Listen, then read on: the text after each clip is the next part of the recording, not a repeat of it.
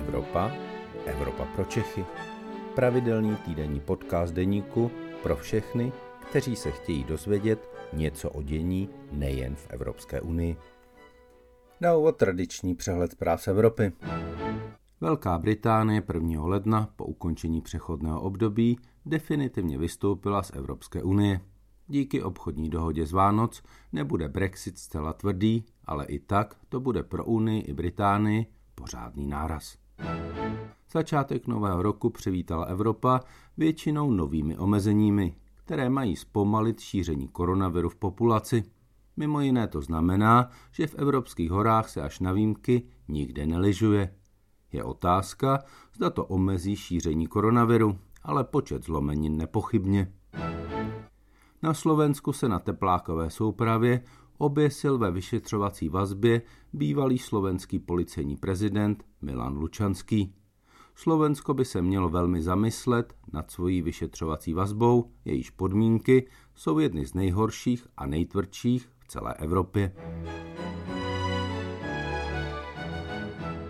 Dobrý den, vítám vás po vánoční a novoroční pauze u podcastu Evropa pro Čechy a přeji vše dobré do nového roku.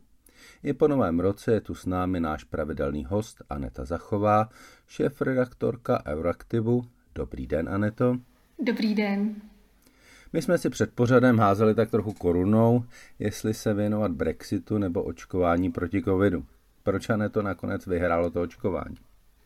Eh, očkování vyhrál, protože teďka je z toho opět eh, téma číslo jedna eh, i na té evropské úrovni, protože teďka jsme viděli, že vlastně Evropská unie je tak nějak obvinována za to, že nezajistila těch vakcín dost. Vlastně podobně se vyjádřil i český premiér Andrej Babiš, a já můžu říct, že já osobně s tím jeho názorem, že Evropská unie zajistila málo vakcín, nesouhlasím, protože když se podíváme na, na ta čísla, tak uh, objednáno je dost. Vlastně je tam problém, že ta firma, která je zatím uh, schválená, nebo ta vakcína od firmy Pfizer BioNTech, která je teďka schválená, tak zkrátka nestíhá vlastně vyrábět. Takže, takže tam je ten problém. Není ten problém v tom, že by řekněme, Evropská unie nezajistila dostatečný, dostatečný počet. No, když se ale na to podíváme, tak eh, on by ten počet eh, jenom od Pfizer BioNTech eh, ani zdaleka pro celou Unii nestačil. Tam jsou to nějaké 100 miliony dávek, navíc se to musí vydělit dvěma, protože ta vakcína je dvoufázová. Takže to není úplně tak, že bychom mohli se všichni nechat naočkovat jenom touto vakcínou. Um, takže uh, není to pravda, co říká Andrej Babiš? Uh, tak samozřejmě, že my musíme počkat teďka na to schválení těch, těch dalších vakcín. Vlastně dneska se rozhoduje o vakcíně od značky Moderna. Evropská unie bude v dalších dnech rozhodovat, nebo v dalších spíš týdnech, měsících bude posuzovat i ty, i ty další, řekněme, úspěšné značky, jako je AstraZeneca. Eh, každopádně já musím říct, že třeba eh, Česká republika sama má vlastně problém ty, ty vakcíny, které už eh, od Evropské unie dostala taky jakoby dát té populaci, protože Česko vlastně už dokonce, už vlastně v minulém roce obdrželo nějakých 30 tisíc dávek a tento týden jsme slyšeli od ministerstva zdravotnictví Blatného, že zatím je naočkováno nějakých 13 tisíc lidí. To znamená, že Česká republika stále má vakcíny, které může očkovat a zároveň od čtvrtka by měla dostávat pravidelné týdenní dávky několika tisíců dalších těch očkovacích lahviček.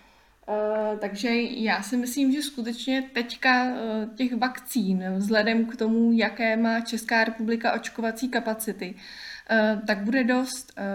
Já nevím, jestli ty třeba máš nějaké srovnání, jak je na tom třeba Česká republika v porovnání s dalšími evropskými státy, co se týče právě očkování obyvatel. No já si myslím, že tam je vlastně jediný, jediný v úvozovkách problém, kde se opravdu Eh, těch eh, vakcín nedostává, kde ta připravenost je daleko větší, a to je Německo.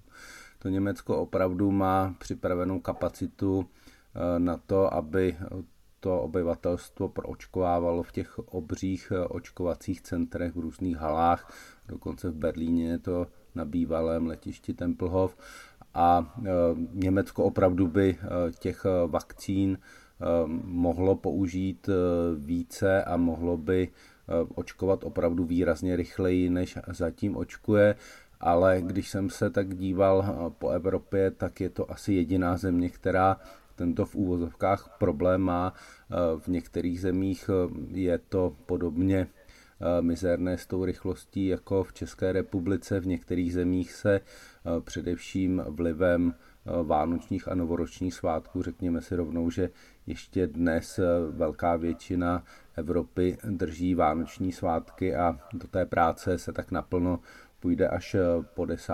lednu, eh, takže eh, v některých zemích, jako v Nizozemsku, se to očkování vlastně ani rozběhnout nemělo.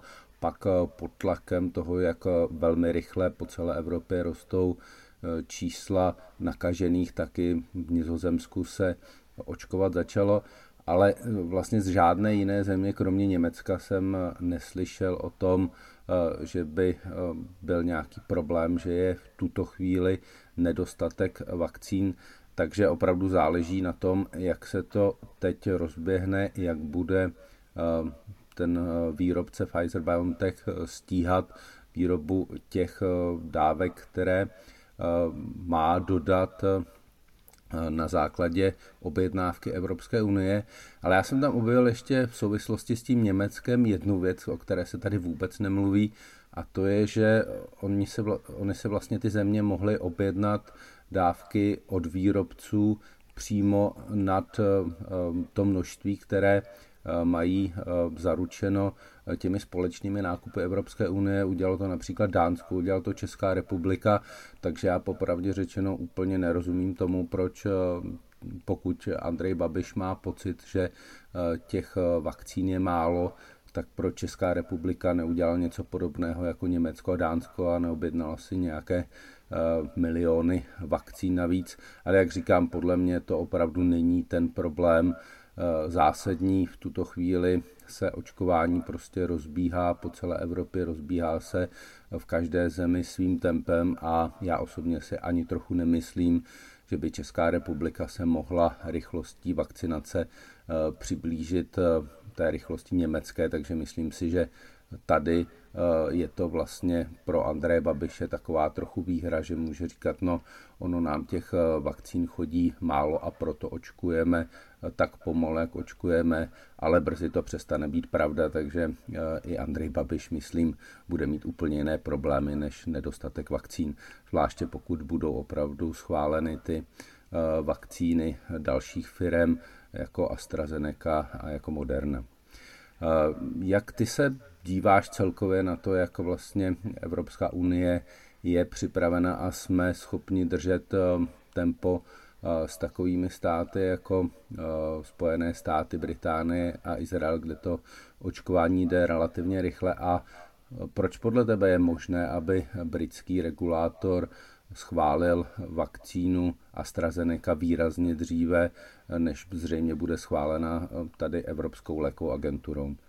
Mm, ono vlastně je ta rychlost toho schvalování eh, té procedury, která vlastně uděluje eh, těm jednotlivým vakcínám možnost, aby, aby byly očkovány lidem, eh, tak ta rychlost toho schvalovacího procesu právě souvisí s tím, proč v současné době Evropská unie, když se podíváme na ty statistiky, zaostává právě za Spojenými státy, Velkou Británií, Izraelem.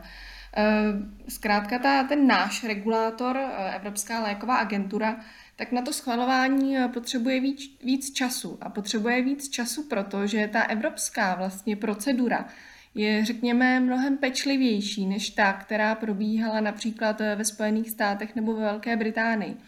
Eh, ta EMA, Evropská léková agentura, ona vlastně jim dává jakoby plnohodnotnou autorizaci, která je sice nějakým způsobem zrychlená, je v nějakém podmíněném režimu, ale je to autorizace, na kterou se vlastně vážou veškerá ta práva, povinnosti a hlavně odpovědnosti eh, těch firm, států a očkovaných lidí.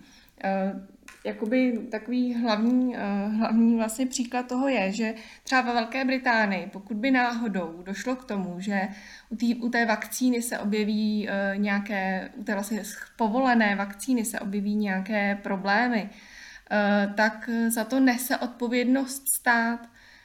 Ta evropská schvalovací procedura je taková, že pokud se objevily uh, u vakcíny nějaké problémy, tak za to nese odpovědnost právě ten výrobce vakcíny. Eh, to znamená, že třeba i pro ty výrobce je, eh, je jakoby to trošku, řekněme, eh, problematičtější. Musí skutečně jakoby si být jistí, že, že tu vakcínu, kterou sem dodávají, tak prostě s ní žádné problémy nemohou být. Protože kdyby nastaly, tak to pro ty firmy bude samozřejmě likvidační a to ty firmy nechtějí. Eh, takže tady vlastně vidíme ten poměrně velký rozdíl mezi těmi schvalovacími procedurami. A já osobně musím říct, že eh, mi připadá docela problematické vlastně vyvíjet nějaký, řekněme, politický tlak na to, aby ta vakcína byla schválená o měsíc eh, například dřív. Ano, potřebujeme očkovat rychle, zachraňuje to životy, ale na druhou stranu musíme tam mít eh, nějakou hranici mezi tím, řekněme, rychlým očkováním a, a bezpečným očkováním. Protože čím vlastně lepší ta, ta schvalovací procedura bude, čím bude pečlivější, tak tím i ta schválená vakcína bude samozřejmě mít, uh, mít jakoby i lepší, řekněme, nějaké vnímání u, u veřejnosti, protože bude vidět, že skutečně uh, prošla nějakou složitou procedurou, že skutečně ty, ti odborníci, uh, kteří sídlí v Evropské lékové agentuře, se tomu podrobně věnovali a že třeba jakoby odolali nějakému právě třeba tomu politickému tlaku, aby to bylo schváleno urychleně, stejně jako jsme to viděli třeba ve Velké Británii. Takže um, já v tom tom bych se zastala té vlastně Evropské lékové agentury a řekla bych, že, že je dobře, že prostě to nějakým způsobem neuspěchává a že zkrátka dbá na ty svoje eh, standardy, které jsou přece jenom eh, vyhlášené po celém, po celém světě. Když slyšíme britského premiéra Borise Johnsona, že bude možná stačit v Británii jenom jedna dávka, že navíc se budou kombinovat vakcíny, tak trochu jako běhá mráz po zádech z toho. Má samozřejmě možná v něčem pravdu, že ta situace je opravdu kritická, ale my tady bojujeme i s druhou věcí a to je důvěryhodnost vakcinace mezi občany, kde v České republice jsme někde na 50% a ta druhá polovina prostě váha nebo se nechce nechat očkovat, protože pochybuje právě o bezpečnosti té vakcíny, takže kdyby jsme tady měli moudrého premiéra, tak by možná dokázal využít toho drobného spoždění ve schvalování v tom, že eh, řekne občanům ano, možná máme tady nějaké spoždění, ale to znamená, že ta vakcína bude lépe eh, proskoumaná a že bude bezpečnější a že budete mít větší jistotu, že vám nespůsobí nějaké vážné vedlejší eh, následky, takže to by možná dělal moudrý prezident, eh, premiér a i moudrý prezident, když už jsem se takhle hezky přeřekl. No ale uvidíme, jak to bude pokračovat dál. Náš čas uběhl jak voda, eh, takže my se budeme muset to opět rozloučit a možná se vrátíme k tomuto tématu v těch příštích týdnech. To byla poslední slova dnešní Evropy pro Čechy. Já moc děkuji Anetě Zachové, šef-reaktorce Euraktivu a těším se za týden na shledanou. Také děkuji, na shledanou. To byl podcast Evropa pro Čechy. Příští díl poslouchejte opět ve středu ve 12 hodin. Naslyšenou se s vámi těší váš Luboš Palata.